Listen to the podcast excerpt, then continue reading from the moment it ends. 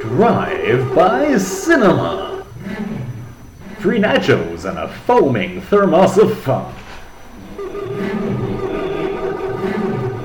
Hello, and welcome. This is Drive-By Cinema, Season three, Episode thirty-two. thirty-two. That was my co-host, Paul, interjecting. As usual. And I'm Rick. Hello, Rick, and welcome everybody to Drive-By Cinema, Episode thirty-two. Of series the podcast three. Where we watch the movies, so... You don't have to, and you certainly don't have to. No, thanks. Paul, over the last few episodes, yeah. I don't know if you've noticed, I have been almost continuously, every time, having to apologise for my mistakes and correcting myself. Oh, heck, here we go. It, it used to be the case that I was correcting you. That doesn't seem to be happening anymore. Why? What do you mean you were correcting me? Yeah, I mean, you used to make mistakes frequently that I had to correct. No, I didn't. Like what? Well, I mean, I don't want to go back and rake over the coals of the many. I don't. Well, I think minor yeah. I mean, like I, I might have, I might have called John, John Candy, John, John somebody else famous and stuff like that. But I don't think I had said anything egregious. Nothing egregious, minor things. Oh, yeah, yeah, of course, of course. Well, we all make mistakes. It's a live podcast, isn't it? I mean, what do you expect? What do you expect? So when I, last week, said mm. that the Drostra effect had a nun on the cocoa packet, rather than what what it actually has, which is, of course, a nurse. Ah. That was egregious. Oh. Did you slap yourself well, about the face? I mean, in my defence... Did you wear a old hair fashioned? Old-fashioned nurses wore those elaborate headgear. In your defence, styles. Old-fashioned nurses were often uh, tied to monasteries, so often nuns, often were nuns. So. Yeah. Yeah. I think that's it's where their uniform comes from, isn't it? It's an interesting marketing exercise, though, for a cocoa powder to, like, be health forward. You know, like it's a nurse. It's something a nurse would give you, which I, I guess it is in the evening. Why not? Nice. Well, I think it's possibly more healthful than Double Jack and Coke, isn't it? Which is your other yeah, nightcap choice. You don't get many nuns on those, do you? Oh, I don't know. Hit Flask and Plenty, I'd imagine. Now, you may not have made any factual errors last week, oh. Paulo, but you did oh, oh, completely I... script your recording. I did, Ironically. Yeah. Uh, accidentally. Ironically. Because uh, you were there when we were testing audio, and it was fine. Uh, and then, for some reason, I messed up afterwards, so... Sorry, everybody. I'm you had to do it on the episode where we specifically discussed the issue of poor quality audio in, in film and television these days. It was like, well, yeah, it was very appropriate. Uh, it's not. It's like an inverse to quaquism, isn't it? I don't know. What, I don't know what's going on there. Well, it's, it's just hypocrisy on my part, isn't it? Simple terms. Do you have any other corrections you want to own up to? Observations, et cetera. Not yeah. really. No, no. No. Apart from the observation that, you know, uh, to live a happy life, you have to live a stupid life. Generally, you know, higher I Q or people who observe and entertain themselves with their I Q are often less happy. So, so, so I'm not going to go there with brainwaves, Richard. I'm just going to reside in my average beatific way over here. You, well, so you're like deliriously happy, are you? Is that what you're trying yeah, to say? Yeah, I'm stupid, yeah, by, by not thinking about things. Yeah. Uh, so, so yeah. No, well, we'll get onto that. Bring later. On the trepanning, that's all I can say. There's a couple of things that I wanted to mention. Uh, since like what? We don't have any. Okay. Well, I think I might need to force you to watch YouTube or two. Go on. Well, you, you seem upset. Uh, it depends how painful it's going to be. What kind okay. of YouTube stuff? Okay. It, Please, actually... not director's first films, first fifteen-minute shorts. Okay, okay. Because so, I remember when you made me do that last time, and it, it, it scarred me for life. There is a film that's been recommended to us by a listener, ah. uh, Mary, hello, who Hi. recommended a particular... Mary or Mary? Mary. Hi, Mary. A particular film. Oh. It's in the movie suggestions on Discord, actually. It's called Kung Fury. Okay, I like, I like the sound of that, Mary. Yeah, uh, Kung It's Fury. Only thirty minutes long and is available entirely on YouTube. Okay, I will watch that and we'll talk about it briefly at the beginning of next episode. Is that okay?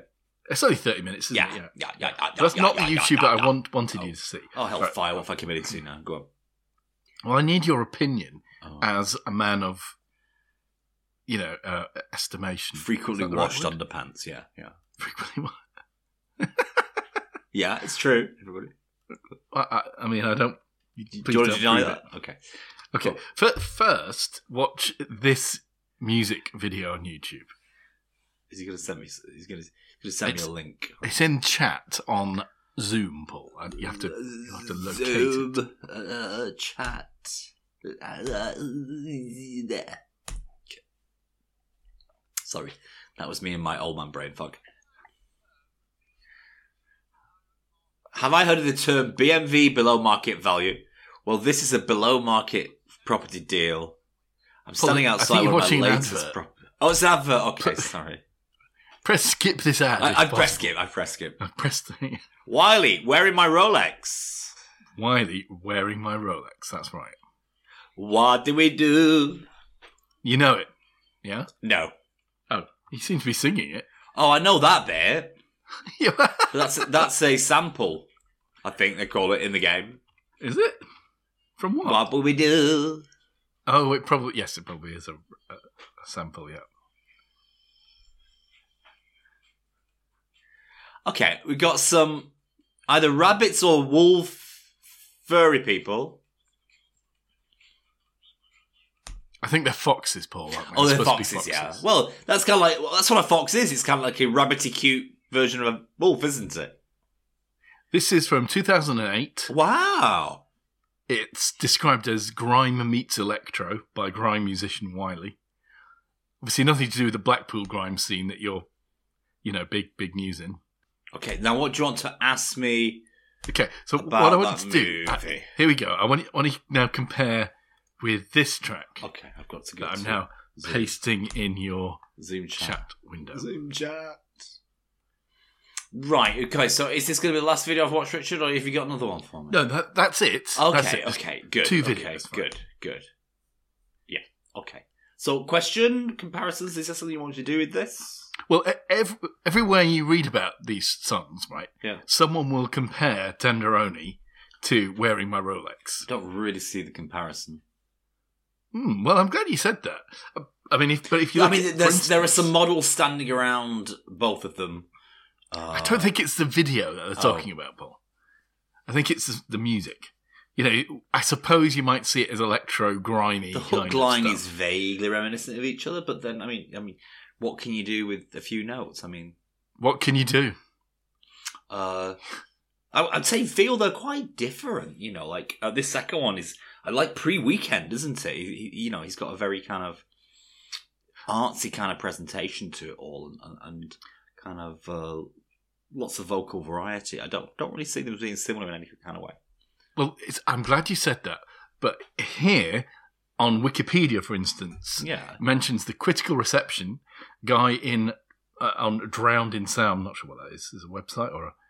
Oh, it's a a magazine. Yeah. Uh, uh, um, anyway, Hayden Woolley said of it, it's clear that he's not just wearing Wiley's Rolex, rather he's nicked off with it altogether and is parading it around as his own. It's no. quite good writing. No, I, I I just don't see that. And blah, blah, blah. Lots of people are basically comparing it to wearing, wearing my Rolex. But I think it's just, first of all, I think it's much better than Wearing My Rolex. It is, yeah. Personally. I, I, I Wearing My Rolex seems to be, you know, the tired, worn-out end of, you know, two thousand dance, really, to be honest with you. Mm. It seems to be lacking mm. ideas. It seems to be just... using attractive women dressed in a funny way uh, that isn't Benny Hill because it's ironic, but is kind of Benny Hill, you know. Uh, I'm regretting giving you the music videos now. I mean, you could have just listened to the music, couldn't you? Uh, then you wouldn't. Then you wouldn't be focusing in on the on the female model. Anyway, well, anyway, that's all, Paul. You've you've put my fears to rest that everyone was seeing the similarity. No, that I wasn't no, really seeing. There's no similarity at all. I don't think in any noticeable way. Like Black Eyed Peas, you know. I mean, like. All their big hits, you know, are straightforward samples, aren't they? You know, of really old, classic, kind of uh, often uh, Mexican or Latin American uh, singers, you know, and then brought into a new era kind of thing. So I, mean, I don't see, I don't see there any, don't see, I don't see there doesn't seem to be any wholesale lifting going on here. So, so I don't know what the comparisons are about. Stylistics, you know, maybe. Oh, these modern musicians! No, no new ideas under the sun, is there? So, so no, I, just very different. They just don't come across as being similar at all. Thank you for that, Paul. We seem to be on the same page. Let's see if we think the same about this week's film after your mm. composition. Music Maestro.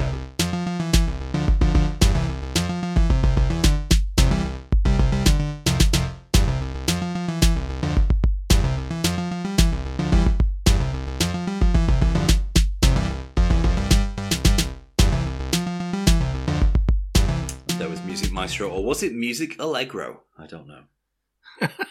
Now listen, Paul. Great British car of music. Uh, although often I might ask you what the name of the film is, yeah, doing so on this occasion would be unfair, wouldn't it? Because, as you may have discovered... It's called something different on Amazon Prime. It's differently named, yeah, exactly. Is that regional, or is that just like... I have no idea, it was confusing. So, The Taking of Deborah Logan, am I right in saying Logan? Or just The Taking. The Taking. The yeah. Taking. Quite an old movie now, isn't it? twenty thirteen, fourteen, something like that. I can't remember. Not as old as the protagonist or antagonist of the film, actually. Deborah. Deborah Logan. Yeah. This is a found footage horror movie, right? Uh, it's really treading the boundary of that, isn't it? What do you mean? You mean it? You don't think it's well, the, holding? Uh, well, the, true the camera to... team arrive and set up like various cameras around yes. around her house, and you know, a lot of them aren't really held cameras, are they? And a lot of them, you know, seem to have automatic zoom and focus that you know, a ca- you know, a professional cameraman might, you know, might take shots in a very similar way to them. So, so there's. Well, there's three people involved with the filming project. Yes. It's a PhD project. It is a PhD project. Thank you for noticing that. I, well, I've, I've got to come back to that. Oh, I'd like, like to, to come talk, back to that too. I'd like to talk about her dissertation. I want to talk about her dissertation too. That's, that's the one thing I think we can both agree on. Uh, is and the a- apparently, as part of her PhD, she can afford to employ two crew members for her film. One of them is the cameraman, who we very rarely see. Yeah. Is he the guy and with the glasses? One... Yeah, I think he's got glasses, but I think they both have glasses. Oh, okay. And then there's the other guy, who I'm not sure what he's doing. Is he the sound guy? I think so. Names are not important in this movie somehow, are they? Yeah. Well, I did write down the PhD student. Her name is Mia or something? Mia Hu, yes. Mia. So we've got Deborah, the main, soon-to-be possessed, uh, plot spoiler there, protagonist. Uh, her daughter. Yeah, coming right in the plot spoiler. Her daughter. Her we daughter. Are six minutes into the film. Her daughter's called what? Uh, not Sam. Is she called Sarah, Sarah, is it? Sarah, oh, De- thank you. Yeah. Sarah is de- So Sarah, we've got yeah. Deborah, Sarah, and Mia, okay. And the rest we can just name. Uh, there's a neighbour. The rest we can just sort of describe. There's a neighbour, an old neighbour. There guy. Is a neighbour, yes. Yeah, so I've forgotten his yeah. name too. So our PhD student Mia, yeah. making a documentary about Alzheimer's sufferers. Yeah. And she travels to Ex- Exuma. Exuma? Exuma, yeah. And guess what? There's an old lady living in suitably spooky kind of, uh, you know. A big old house which house, she won't yeah. sell. Which she won't sell. So. And Sarah is a bit upset. And he's cluttered with her the accoutrements of her life, uh, which include include toys in the attic, kind of creepy stuff, yeah. But also a telephone exchange. Well, that's because she was the telephone exchange person. Yeah, the town. In, in the town in nineteen seventy-one, she set up her own business and created her own telephone exchange. In nineteen seventy-one? Yeah, in nineteen seventy-one. Because there was a need for people to be able to leave messages for each other. It wasn't the, this wasn't, the, I mean, it, I think it had a modern telephone system. She just set up essentially what was an answering, an answering machine service. But physically. I, with, I didn't get any of this level. In the film. Paul. Yeah, no, absolutely. I mean, she's not that old, is she? I mean, yeah, nineteen seventy-one. Because her daughter Sarah is about forty-five, fifty, about forty, forty years old, isn't she? So her daughter was born, you know, around that time, early seventies kind of thing. How so, does that yeah. make any sense? In the early seventies, they weren't, it, yes, they exactly. weren't plugging exchanges with no, wires. No, it was a professional boutique sort of bespoke service for people that wanted to leave messages for other people in town. What, when was, what year was the Strouder telephone system invented? No, you misunderstand, Richard. It was, it was a telephone exchange where she, instead of employing a receptionist, they could all employ her essentially as a as a note taker and receptionist and passing on, passing on of message messages. It's kind of like, you know, uh, sort of devolved office space today, but devolved receptionists, I think, was the idea. The idea was that she was very, in, I mean, what they're trying to get across here, but somewhat pathetically, is that she's very driven, individually minded, and quite a distinctive character. eighteen ninety-six, the Strouger switch was, was patented. So you're telling me that eighty years later, she sets up a wire. No, they operated... they had a telephone system in the town. She just decided to set up a, a really another one curious yeah. business proposition where she would leave, take messages from people. This meant she got a lot of the town's gossip. You know? And we see a brief montage of her living, you know, living amongst these important doctors and judges and professors, leaving her messages to other people and being party to the town's gossip and secrets. There we go. Well, at the start of the film, Mia is having to explain to Sarah and Deborah why she's doing this. Apparently her yeah. grandfather had suffered from Alzheimer's. She made that up just to calm Deborah down. She did make it up. She admitted that, didn't oh, she? To the sound guy later. Yeah. And... because Deb was having second thoughts about being on film. Oh god, the first ten minutes are torturous. Like this movie, I've got. To, I was going. To, I was going to mention it later. This movie's got this thing about trying to be naturalistic for no reason, right?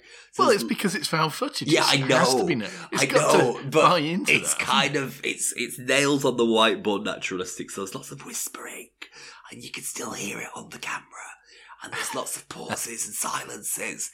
And it's really, really, really just so cringe. Uh, and so we get all this sort of trying to be really natural, the way we're whispering at the beginning uh, with mother and daughter sort of discussing if they want the film crew to stay. Is that right? Or somebody discussing it. I don't know. But yeah. So because Deb won't sell the house. Yes. Sarah needs the money to keep the household running. She does, she's yeah. She's able to look after her mother as well. And she doesn't want to put her mum in a home anyway, does she? I mean, who would do? So, as a consequence, we learn that our PhD student is not only paying her crew, she's also paying her subject. Because PhD students are very, very well funded, aren't they? Especially they when they're working, they working, working in Alzheimer's research. Alzheimer's sociology. Yeah. Okay, because let's get to a PhD. Right, okay. Yeah. So, well, yeah. can I... You can say what you want to. Can I just say what's first? Which is just... I'm going to explain what my PhD is. You know, Alzheimer's is, and then we get a montage of we do get a montage, Alzheimer's. Yeah. Uh, you know, uh, of what Alzheimer's is, and I think I want to meet to research is that maybe it affects other people too, and that was it, wasn't it? That's so right. Yeah. The so... montage didn't explain what her PhD. The montage actually explained what Alzheimer's was. Yeah, she, M C I, mild cognitive impairment.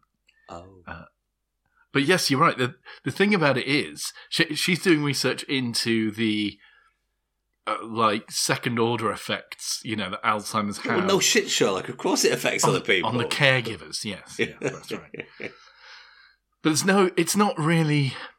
It's not like a clinical trial, is it? It's not a controlled study. No, I think it must be sociology pressure. Or potentially not anthropology, because she goes to see an anthropology professor afterwards later on in the movie. And she knows nothing about anthropology. It must be a sociological look into Alzheimer's, mustn't it? So what she's going to do is she's going to make this little video and then she's going to show that as her sort of PhD dissertation. Yeah, I mean, I, I think qualitative studies are perfectly okay. Many, many of the, uh, shall we say, softer sciences? We can say that. Yeah. Now, Deborah does a little bit of art to keep her mind active, doesn't she? She draws... Thing, paints things, so yeah. We see her painting. Spooky house, toys in the attic, uh, artistic tendencies, and your own personal switchboard. You know, I, it's setting it up for a spooky movie quite well, isn't it? I was convinced by this. And uh, Mia gets shown around all of the house, ooh. And all the crew get shown where they're sleeping. And this is another aching moment, right? Okay. Right, okay, so they've, they've tried to, you know, present Alzheimer's, and then I think they're trying to do a thing where they're trying to, you know... make a horror movie about people with Alzheimer's, but at the same time present Alzheimer's in a sympathetic way. Uh, or something. Uh, that falls down towards the end of the movie. It has a somewhat confused kind. Confused stance, doesn't it? Yeah. And so they show the crew their bedroom, right? And it's like two airbeds and one's not been pumped up yet. And, you know, they're about to say to the mother, who they know has got Alzheimer's, yeah, you know, this isn't okay. And then, like, the daughter says, oh, by the way, she really likes you to say please and thank you, particularly, you know, for, you know, being, for being hospitable. And, like, uh, and then they, the crew tries to act, finding it difficult to find the register to say please and thank you for something they don't want to say please and thank you for, that is airbeds. And all that is done over a minute and a minute or two. And it's just so one overacted, because anybody, you know, who goes to someone who's Alzheimer's with Alzheimer's house is going to be like really nice to them anyway, aren't they? Do you know what I mean? But it's kind of like really showy about how they change what they were going to say to, oh, oh, thank you, that's very nice. And there's quite a lot of am-dram going on here, or I felt, at the early stages of this movie.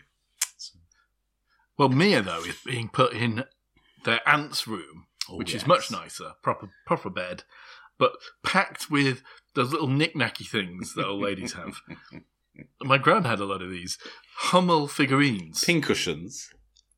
You know, Hummel figurines, little porcelain. I think old grans had those, didn't they? I think they're quite collectible and valuable, yeah. aren't they? If you've got, like, ones in good condition, I think. They're like fifty quid a pop, probably. Those really? things. They're horrible, though. I hate them. I used to hate them when I was a kid. Did I don't you? See the, uh, what, the little the little fat kid sitting on a branch and the other one on a swing and that kind of stuff. Yeah. You, you don't find them mildly distasteful. I don't like kitsch, no. no. Exactly, exactly. That's what they are. They're kitsch. Oh, I quite like kitsch.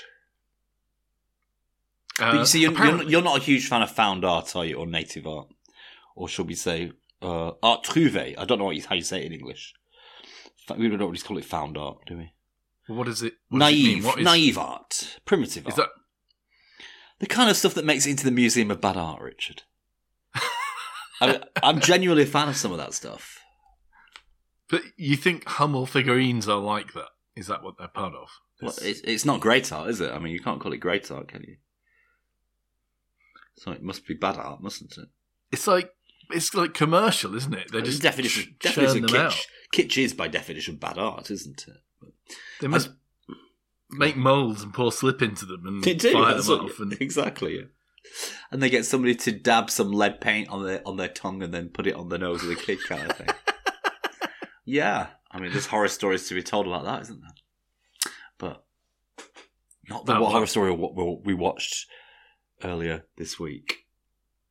Yeah, by the way, thanks for this, Paul. Where did this come from? No, don't tell me.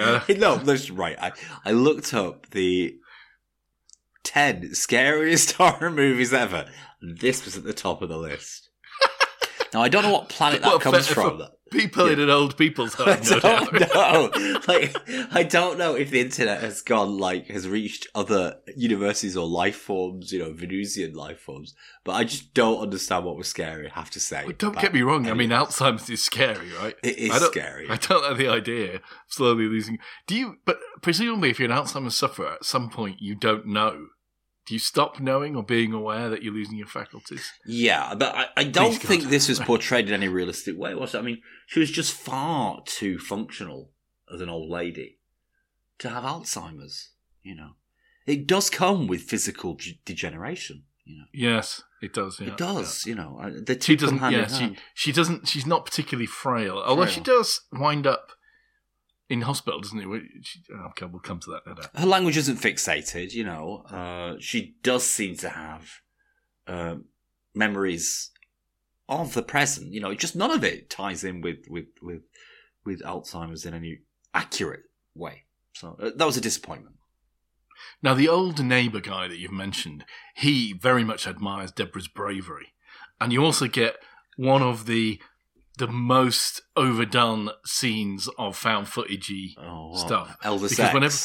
No, no, oh, God, no. Hold on. Because I did skip whenever a bit. You... I skipped a bit. I thought maybe there's some elder sex happening between those two. Whenever you see him The the old neighbour guy talking with Oh, this Sarah. is... Aw- oh, oh, no, Richard, this is the other thing. This is the other awkwardly cringe kind of, it's found footage, let's show that it's found footage moment. Go on, describe it. It's just terrible. Well, you're, you're seeing... You're seeing it, like, zoomed in, yeah. as if it's being taken from across the garden or in, inside so the house. So the picture's clear, but guess what? It's actually a long way away, so... The audio is oh. terrible. In fact, it sounds like you last week. Uh, it's it's really badly treated and over like over-clipped and stuff. It's horrible audio. Just to hammer home the facts. It's found footage. That, and also that it's overheard, it's candid, that they don't know it's being recorded, presumably. Oh, God, it's, oh, God. Yeah. So, so all that was a bit overdone, wasn't it? About, you know, their cinematic techniques, their approach yes. to dramatization. Uh, like, put it in the background, you know. Let it, you know, by all means do these things, but, you know, don't shove it like a pie in our face kind of stuff. It's not subtle. That's the problem. Yeah. And uh, at, at, around about this time... What do you think about her daughter? Her daughter was like a cross between Celine Dion and K D Lang, wasn't she? If people remember who K D Lang was. Apparently a lesbian, yeah. Yeah. We, we hear her on the phone to her girlfriend, yeah. yeah. And, and that's why I chose this film, wasn't it? Because I read something about there being a lesbian involved, but there was very little titillation in this film. We see, the cameraman sees, and through the cameraman's eyes, we're seeing Debbie digging in the garden. Debbie's the mum for anybody anybody confused about it. Debbie digging in the garden with what's called a spade, but I actually thought it was a trowel. A trowel, I think it's a trowel. Isn't they call it, it a spade in, in the U K. Uh, well, let's call a spade a spade then, or a trowel a trowel. But was she holding a snake? Yes, like said, she's holding a snake and it's crawling up the tree, and like we can all see she's holding a snake, except the cameraman doesn't really comment on it. Like, fuck, she's holding a snake, the daft old bat. Well. Cameramen are objective, aren't they? They don't interfere. After you shot him, I go, hey, Mia, by the way, your subject's digging in the garden for snakes and found one. Like, what is going on there? The house gets wired up. They put little cameras, you know, like everywhere. C C T V everywhere. That's convenient. Isn't it convenient? Yeah. And uh, just I, as it turns out, he's having a switchboard in the attic, but we'll get to that later. De- Deborah has a breakdown in the kitchen looking for something. She starts yelling and threatening the sound guy, who's, who's called Gavin, I've remembered. Uh, she um, wants a trowel, I think, doesn't she? Is that what she's lost? It could be. Hmm. They find it later, don't they? Yeah. Well, they find several later.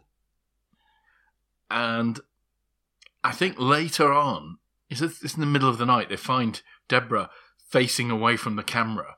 And she's clawing at her neck. Yeah, she turns around. This was a little bit disturbing. Everywhere. Yeah, okay, because she's basically like the the you know it's nighttime and the way the blood shines, it looks like you know she's about to pull her lungs and her heart out, but it's not. It's just surface scratches that are very bloody, isn't it? That's right. Yeah, yeah. Obviously, she ends up in hospital. The doctor talks about middle stages of Alzheimer's and mm-hmm. starts increasing her medication. But after she's discharged... Oh, you know, wait a minute. No, no, no. Now, the oh. whispering between the doctor and her daughter at this point was just so overheard. Found footage cringe. I mean, doctors do whisper, they but do they whisper. don't whisper like this doctor was whispering. It was the quietest, most sensitive whisper about your mother ever. I'm going to have to increase the medication. A, medi- yes. a, medi- a medication. Yeah, it was fucking hell.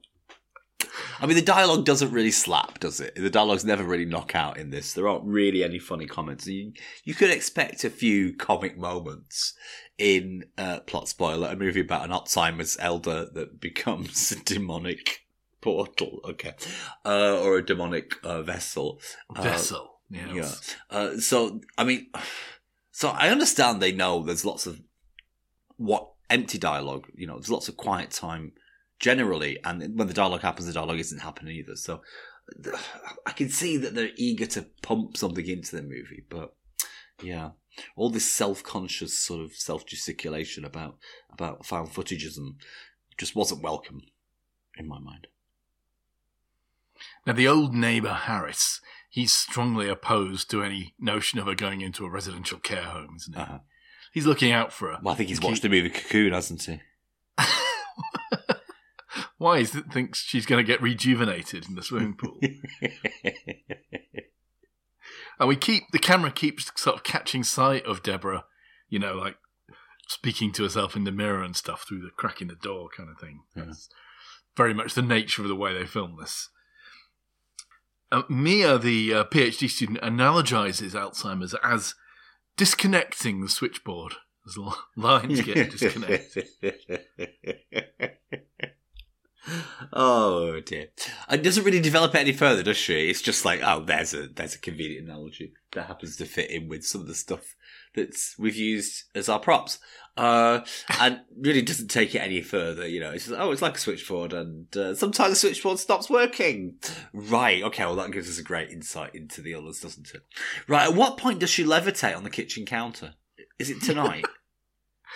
the, by the way, the house that they're in is a big kind of colonial or antebellum style house with columns, isn't it? It's really huge. Turns out it has three attics. So it's got, yeah, that's right. It's got loads of different attics, loads of different rooms, and clearly it's far too big for an old lady and her daughter looking after Absolutely. her. Absolutely. Get her in her home. Um, I think at this point, Sarah has turned to drink a bit, hasn't she? And she's cigarettes. Also having to apologise to her girlfriend that she can't come back home yet. And she tells a story to Mia about being caught kissing another girl at age ten and then being sent away to boarding school. Ah. Okay, she smokes. I mean, there's two ways you could do her, her drink and smoking stuff. Is she's not a natural smoker, but the situation has driven her to smoking in a really unnatural manner. Or she's an actress that can't smoke naturally because she's not a smoker. Why, how does she... Oh, oh, you've got to watch it. Oh, it's just, oh, just... We did watch it. No, it's just... It's just not how people hold cigarettes or, or smoke. Yeah. It's annoying. Uh, there is a scene where Deborah's standing looking out of the window. Mm-hmm. And she then nails the window shut while everyone watches, apparently. Yeah, now that might be a starting clue to everybody. This isn't Alzheimer's. Yeah. I don't, like, I, don't I, I, I don't want people to go down the paranormal path, but you know, sure. before they go down the scientific path. Yes. But you know, she's shutting windows uh, with seemingly non-contact forces. Yeah, and then yes. they're all like, "Oh, it could be a draft." No, it couldn't be a draft. I mean, if it was a tornado, perhaps. Sure. So, yeah, that's the first point where they really should start considering some alternative hypotheses. I think they don't. Well, they discover her out of bed later that night, don't they? She's not there. And they look outside and there's a nightgown outside on the ground. And they go outside and search frantically, obviously very worried. And they find her stabbing the ground outside with her fingernails and frantic and also naked. Um, so... Uh, they take her in and back back into the house, and Mia is cleaning her hands, and she's telling Mia that her daughter doesn't like men and that she never cleans her nails, which is a bit, a bit of a stereotype. Oh, there was that, yeah, yeah. And they investigate the cam footage, and that's when they see her levitating, standing in the kitchen, yeah. and it, she doesn't levitate. Oh. She just in, instantly goes from on the ground on the floor to standing on the countertop, and it's and all time stamped, so they, they view it from several different camera angles, so yeah. it can't be an error in the single camera. It happens in a frame, a single frame. They don't even see the motion across all perspectives. Well, so that's the second point where you kind of think maybe this isn't Alzheimer's, because she's moving presumably at the speed of light and shifting shifting shifting between positions at incredible speed. I dare say it's not a typical symptom. Yes. It's not a typical symptom. It's atypical you know, presentation of Alzheimer's. Also, also, seemingly moving two meters up in a strong gravitational field of Earth without bending her knees, you know, without jumping. So, I mean, there's all things to consider here, isn't there? Really, um, and, and they don't. So, it's really. I mean, they really don't catch on for quite a long time, do they? You know, they they they're definitely, you know, giving her the benefit of the doubt that this is all, you know, her behaviour uh, is all due to Alzheimer's. And it sort of, I mean, it never really smacks him in the face, does it? The well, Harris is again counselling that they break in filming because it's all getting too much for her. But yeah. again, it, this is taken like, in terrible audio from across the garden. Like, yeah. This is the only way they ever communicate yeah. with Harris. It's not, he never comes in through the front door and says, hello, you know. And they show her the footage they've got of her digging the hole and stuff. And she, Deborah has no recollection of any of this, of course. Alzheimer's, you see. That's what it must be, Alzheimer's. Back to hospital, the doctor does a... Does a spinal punch? tap of some sort. Oh, that's a spinal tap. Is a spinal tap the same as a lumbar puncture? I don't know. I don't know. I don't know. Was it? It's, it's to look at the spinal fluids, isn't it, or something like that? Yeah, yeah. For what? And I don't know. She gets this terrible rash, which I can well understand. I get the same kind of thing. Okay. Well, on TikTok, they all recommend changing your diet, Richard. Changing your diet is not an easy thing to do, is no. it? That's the problem. No. I mean, it's often regarded as a low kind of impact therapy, but actually changing your diet is a big deal. I mean, me and Richard, we tried to do the the, the fibre challenge, didn't we? A couple of yes. years back, and uh, petered out because it's it's almost impossible to do. No, I've I've since heard other sort of dietitians and stuff say basically it's impossible to eat the right amount of fibre. Yeah. Without, you know, eating too much food. It's, it's it's sort of a well-known thing, I think, in dietitian. It's an circles. overstatement, isn't it? Okay. It must be, yeah. Okay, so now we do get occasional things telling us how long this nightmare is going on for, don't we? I don't know why. They occasionally Day fifty-three, pop up. Day forty-one. sixty, yeah. Um, so it's it's not concentrated. This is why maybe they don't realise that it's not Alzheimer's but demonic possession, you see, because it's spread over time. It's not. It's not going to... You know, the graph is going to look shallower than, than than the bumps on it are, kind of thing. Yeah, they're not staying there constantly. Presumably they have other lives, don't they? And Mia presumably has other PhD work to do. I don't know what. Uh, but they go to the house and they hear a howling scream as they arrive. Yeah. And they find Harris and Sarah pinning her down because she's trying to eat something. And they sort of pull it out of her hands and toss it across the floor. And it turns out to be one of these Hummel figurines, I think. I think she was trying to eat an ornament. So they pack them up into boxes, don't they? So she can't eat them. They do, anyway. Thank God for that. Yeah. Much less dusting. Now, she is... I mean, she's periodically back in the garden. I don't know when. Digging and whatnot. But when and does Gavin, she... Gavin yeah. has put his crucifix up by the window, so he's oh, calmed yeah. on. He knows what's, what, he's, what's going on. He, but he's keeping quiet about it. But he ain't got no PhD, so he can't, you know... You can't really talk to the boss about it, but he knows what's going on, for sure. And they see the pictures that she's been painting recently. Oh. Up in the art room, in the attic, wherever it is. Are they of Hitler's standard? They they show, in picture after picture, sort of a progression, a shadowy figure in the garden approaching Ooh. closer and closer. Until the very last one, it's right by the window. And then you get a jump scare. Just a bit cheap in this found footage film, isn't it? But it's Deb who's right there. I think it is a bit cheap. I think they decided to say, hey, let's do a slow burn on the horror here. Let's just have nothing scary happen for sixty-eight minutes of ninety minutes of movie. Yeah. So we do get some action at the end, if if you're looking for horror action. Well, at this point, Gavin has had enough, right? And he asks Mia to... He wants to double his pay or he's going to go. Yeah. And, and I think the camera guy says the same thing, like, cotton's on, collective bargaining and all that. Yeah. Uh, and, you know, I feel the same way too, actually. I was watching Judge Judy the other night, and guess who was on it? It was, like, Johnny Lydon. Uh, was no. being sued by one of his drummers from, his, from nineteen ninety-eight, one of the early uh, Judge Judys, yeah. Well, because he didn't pay his drummer at a gig or something. No, apparently he assaulted him, flicked him on the ear, and uh, didn't give him a bedroom, a hotel room of his own. Flicked him on the ear? Yeah. He's an American right. drummer. He wasn't his regular drummer. Uh, and of course, Johnny was just using this for publicity, wasn't he? Uh, and how did his, Judge Judy... public image limited Ooh. way, in his deconstructed way of fame. Uh, she ruled it in Johnny's favour. She said the drummer was a very difficult person to work with. If he wasn't the boss... Uh, he shouldn't really be telling people what kind of uh, hotel rooms to give him. Uh, and uh, she found the fact that uh, he went to the hospital fourteen days after. Apparently, Johnny gave him concussion uh, to indicate that he was making it all up. By flicking his ear? Well, first he flicked his ear and then he knotted him on the forehead, apparently. Ah, okay. Yeah, well, that would do it every time. At a Japanese sushi restaurant. There we go. Uh, so, so uh, when does it all start going downhill? When do the when does she start vomiting earthworms, Richard? Is it about now? I think it is, isn't it? Oh, God, we dream of vomiting earthworms. The cameras catch Deb leaving her bed and walking around, disrobing as she goes. Yeah. And then we're awakened by a loud, old-fashioned telephone ringing. Of course, it's the old switchboard that they've got.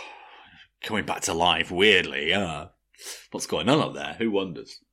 Who cares, frankly? I mean, so now all the lights are out as well, and we're in a wander through the kind of haunted house with a camcorder kind of Where found is she? footage. Find her. Where is she? What's going on? Kind of stuff. The door to the attic is open, and they go up slowly. And there's something on the stairs. It looks like flesh of something. Yes, you know. It looked like a meat patty or some pastrami.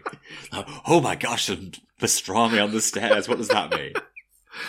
They so, find yeah. naked Deb at the switchboard, weeping, weeping, but also sort of growling, and then she's sort of in vague communion with the electricity in the machine, plugging plugging the wires into the board, and then there's suddenly an electrical explosion. Yeah, and a, a flash and a subliminal image, maybe. Or yeah. did I imagine that? I thought there might have been.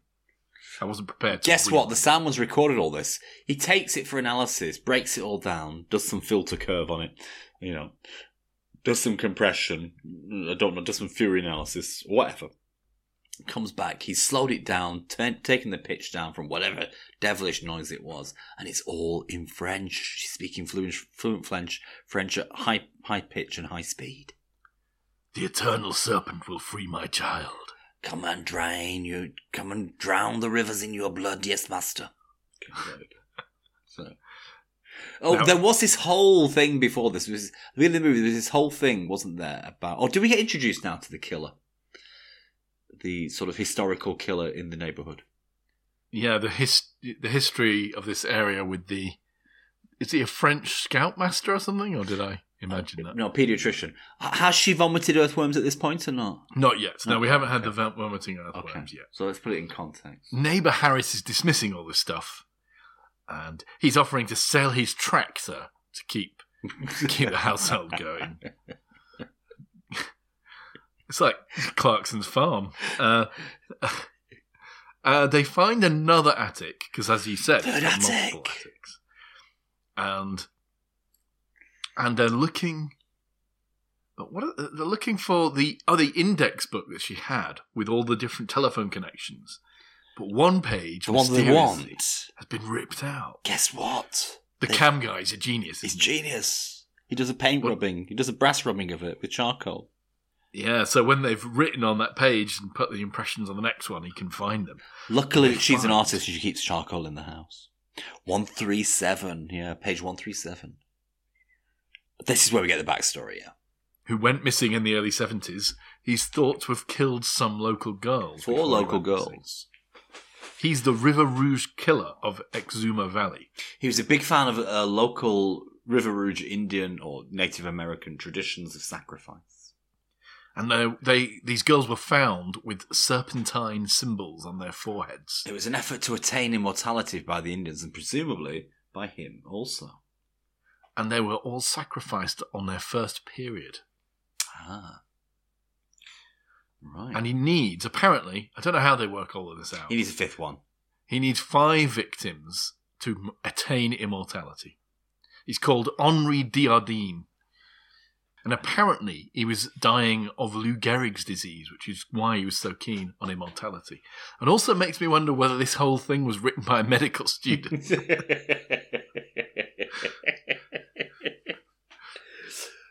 When does Debbie get back in hospital? Does she try to rip her flesh off again?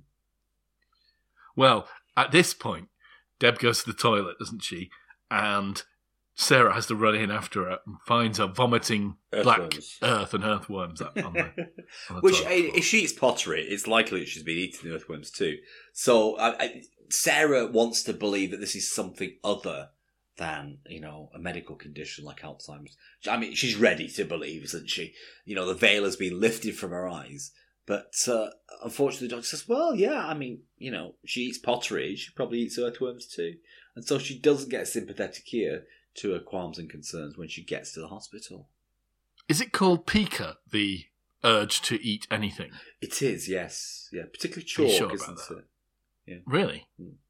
Because mm. was that guy, like, back when I, back when I was a kid on kids' T V in, like... Yeah, in Aeroplane.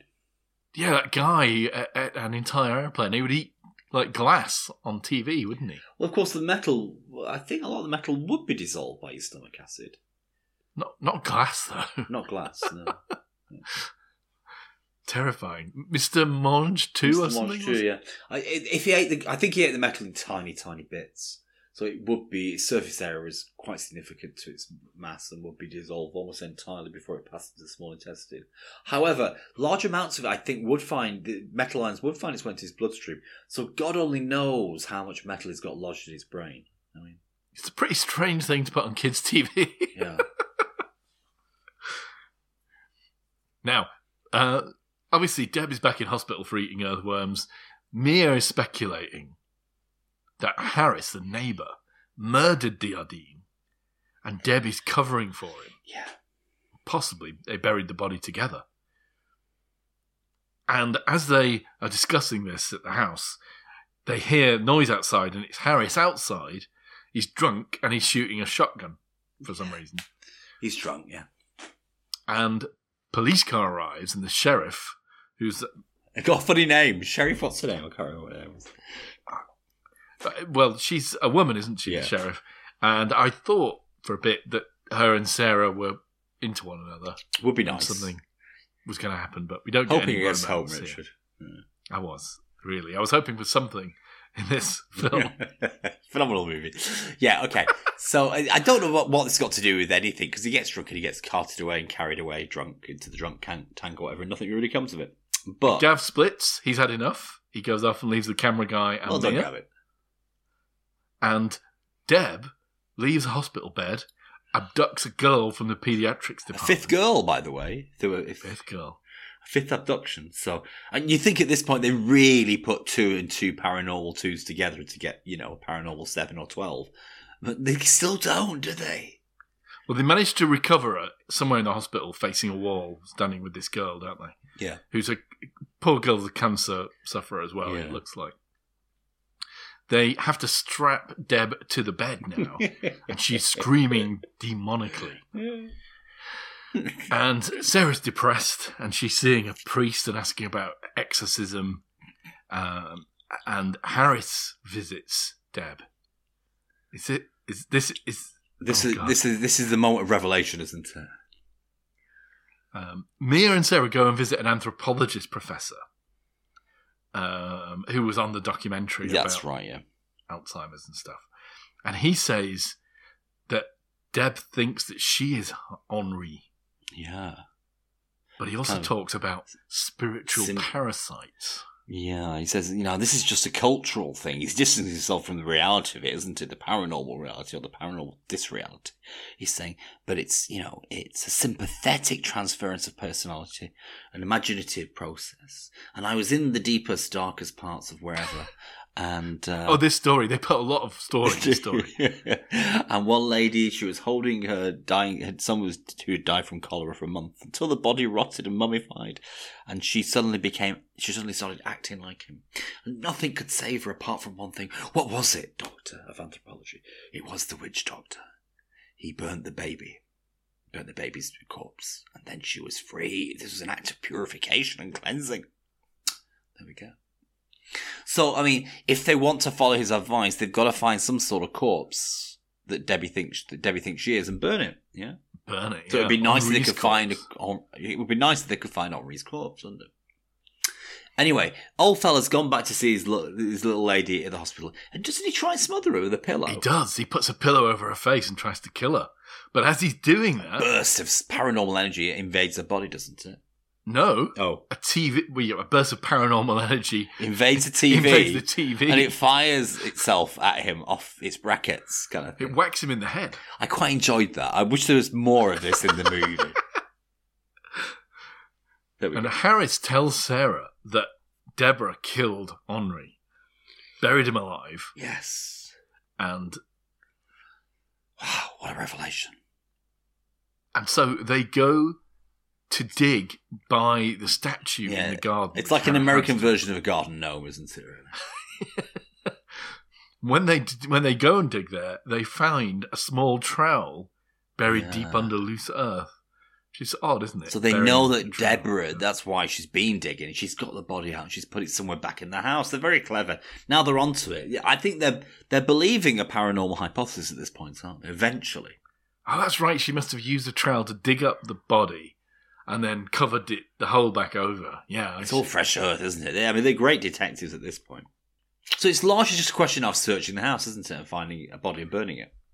They find damp marks on a ceiling, mm-hmm.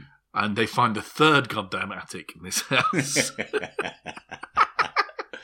So I guess it's time but, to pull I mean, down those stairs and go up another creepy attic. It sounds unrealistic, but, you know, Mac Mansions have a lot of gable-ended bits. They do. We've just said how badly of, designed they are. The attics are yeah, not going to run contiguously. There's lots of attics, potentially. They send the camera guy up first, don't they? Mm-hmm. And it, he says he finds gooey stuff on the joists. But and no pastrami on the stairs this time. So he finds a Hessian sack stuffed between the rafters. Wow. And inside, the head, head of a cadaver. Head of a cadaver. Oh my gosh, that's Sarah. And then she opens the bag and looks again.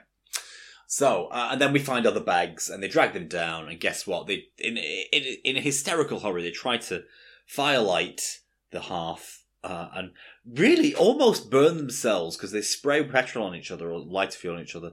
And then an they, explosion, it blasts them back from the fireplace yeah. when they light it, Paul. Now, uh, the skeptical among us would say it's too much fuel, but no. It's, par- it's paranormal infestation of anger, isn't it? At this point, they get a call because Deb has broken the restraints in the hospital. As they burn this corpse, she's broken free of her chains, hasn't she? So they rush to the hospital with the sack, with the as you do. head yeah. in it.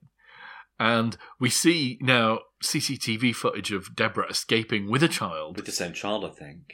Biting a guard on the way as well.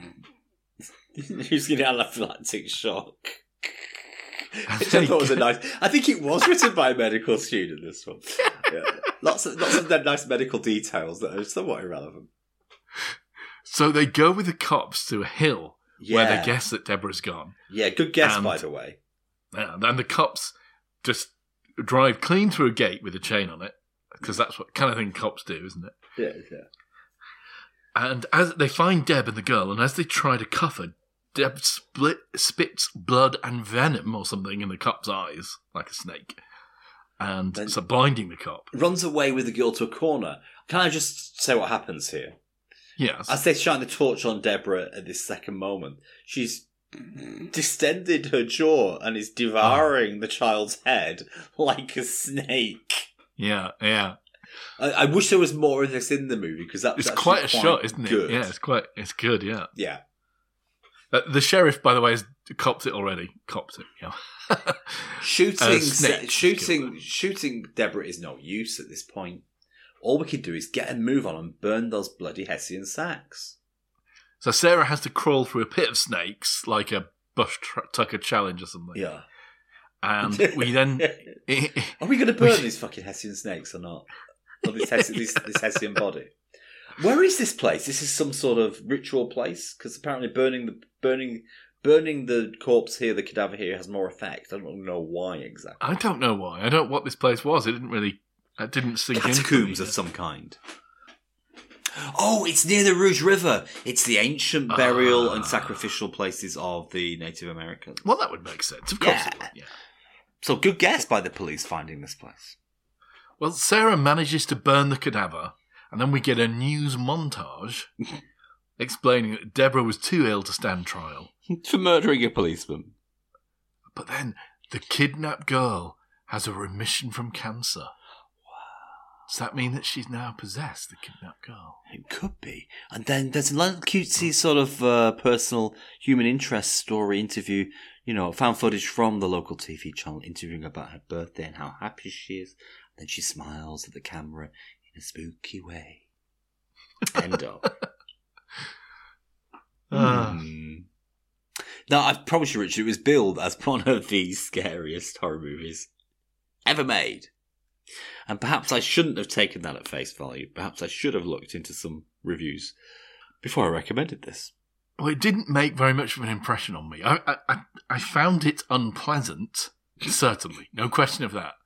There was very little of this film that yeah. I actively enjoyed. Did you find it unpleasant as in unpleasantly boring? Or just unpleasant? There were parts of it that were a little bit boring, yeah. Quite, well, uh, quite large parts of it that were really boring. Uh, yeah, sorry, you go for it. There's a really awkward mix between mm. the very natural and normal horror of someone suffering with al- Alzheimer's yeah. mixed in with, you know, this, the... the yeah, exactly. The unhinging your jaw like a snake and trying to swallow it, a child. It, it is essentially the black-facing of mental illness, isn't it? This whole movie, if you think about it. Yeah.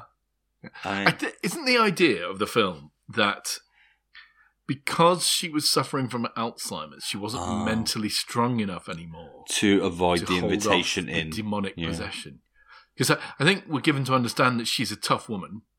She killed Diardin in the past. But there was big guilt around that, and he came through the electrical circuits of the past in her in her attic.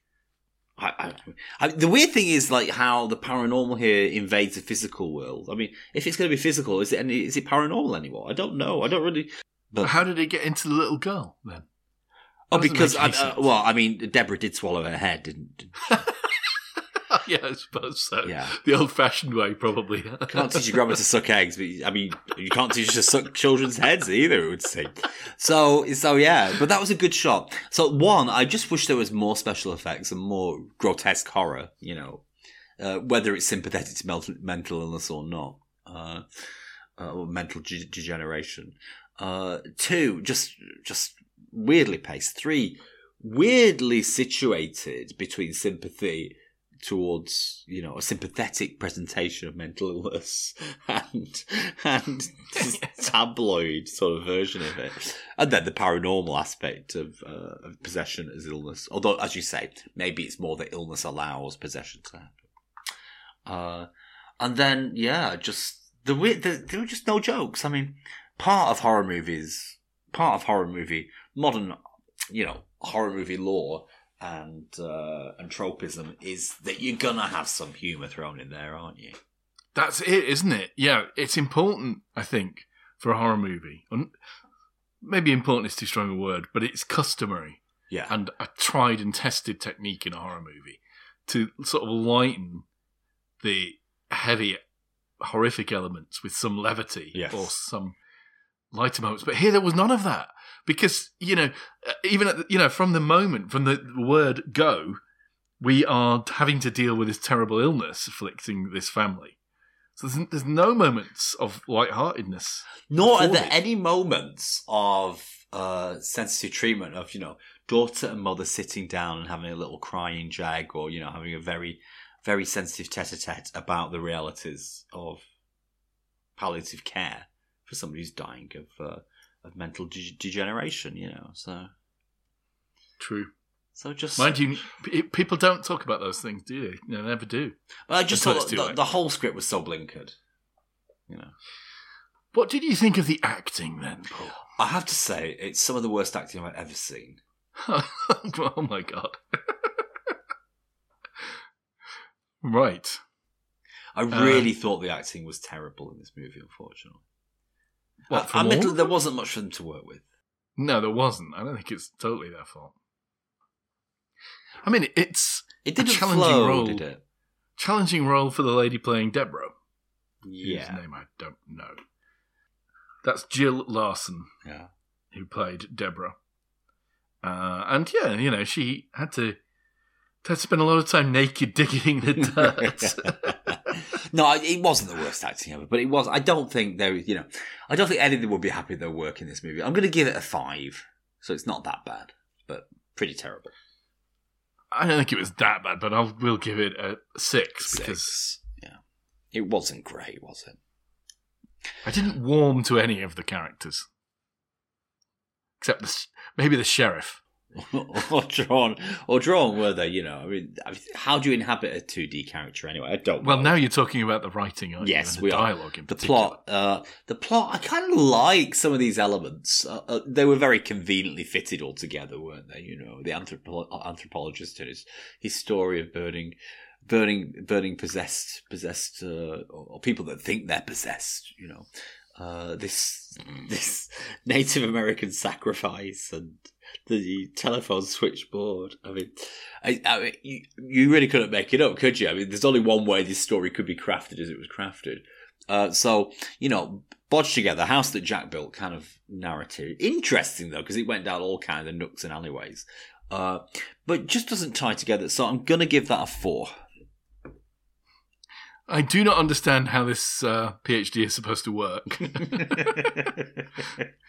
It's a crazy contrivance for um, a found footage film, isn't it? It is, yeah. And, you know, found footage found footage forces some choices on what you can and can't show, especially early on, you know. Yes. You can't show too much because how would...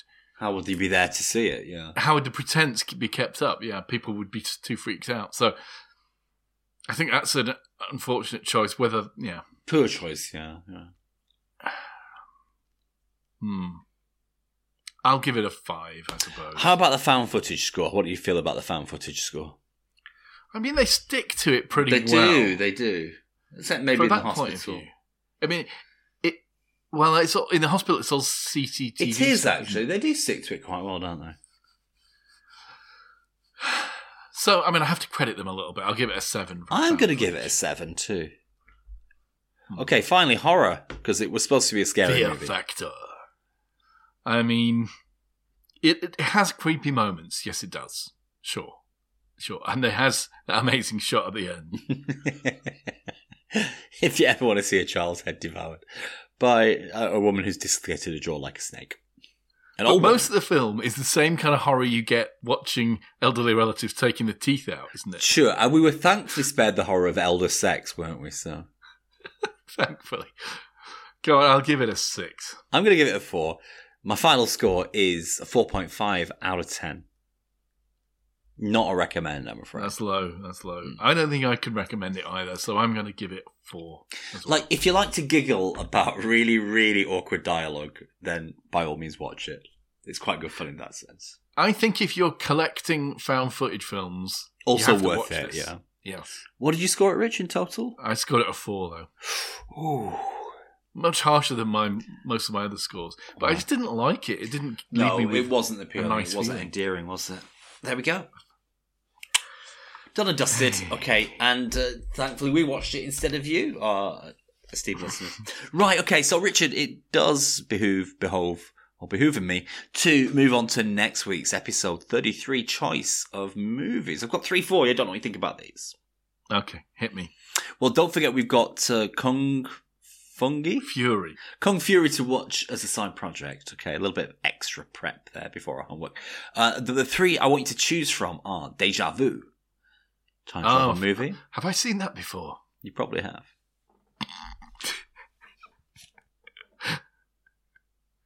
Have you? It was a joke, you see. oh, oh, oh, sorry, sorry. I'm busy looking at my list, Richard. I'm not listening to you. Okay. Thank you for that joke. Uh, so, Déjà Vu. Have you heard that before, Richard? Hearing uh, it before uh, would be uh, Déjà Écu. Déjà Écu, yes. uh, so, Déjà Vu is our first choice. Second is Project Almanac. Or Almanac, depending where you're from. Almanac. Or Almanac, as the French say. Uh, so uh, I guess that's about time travel too. Of course, yeah. Thirdly is, uh, let me look, with my glasses down. Oh dear. Uh, I thought it said Time Cop, but I thought it can't be Time Cop. Time Cape, is that right? Time Lapse, surely. Oh, sorry. That's the film on our list. Yeah. Okay. Oh, yeah. Time Lapse. I can't read my own writing. Okay. Time Lapse. Déjà Vu, Project Almanac, Time Lapse. The choice, Richard, is yours. Worth reminding listeners at this point that we're now using letterboxd dot com. Yes. With no E before the D of letterboxd. Um, to track the films we've watched and the films we're going to watch. And So you want to see all of the films, you can look us up on there. They should have put that in. Of those, I'm going to choose the last one, Time Lapse. Whoa, Time Lapse. I was not expecting that, Richard. Uh, and I'm now going to check that we can see it. I'm just something. Thanking God you didn't choose Project Almanac, because I didn't like the sound of that one. Um, we find out that it's seven dollars and ninety-nine cents on Mubi Japan. What? No, it's available on all of the normal streaming services, but we may have to rent it. Yes. Okay. Oh, oh dear. Yeah. Okay, so Time Lapse is the film for next week. Thank you for listening. Goodbye. Ciao for now. See you on the next one.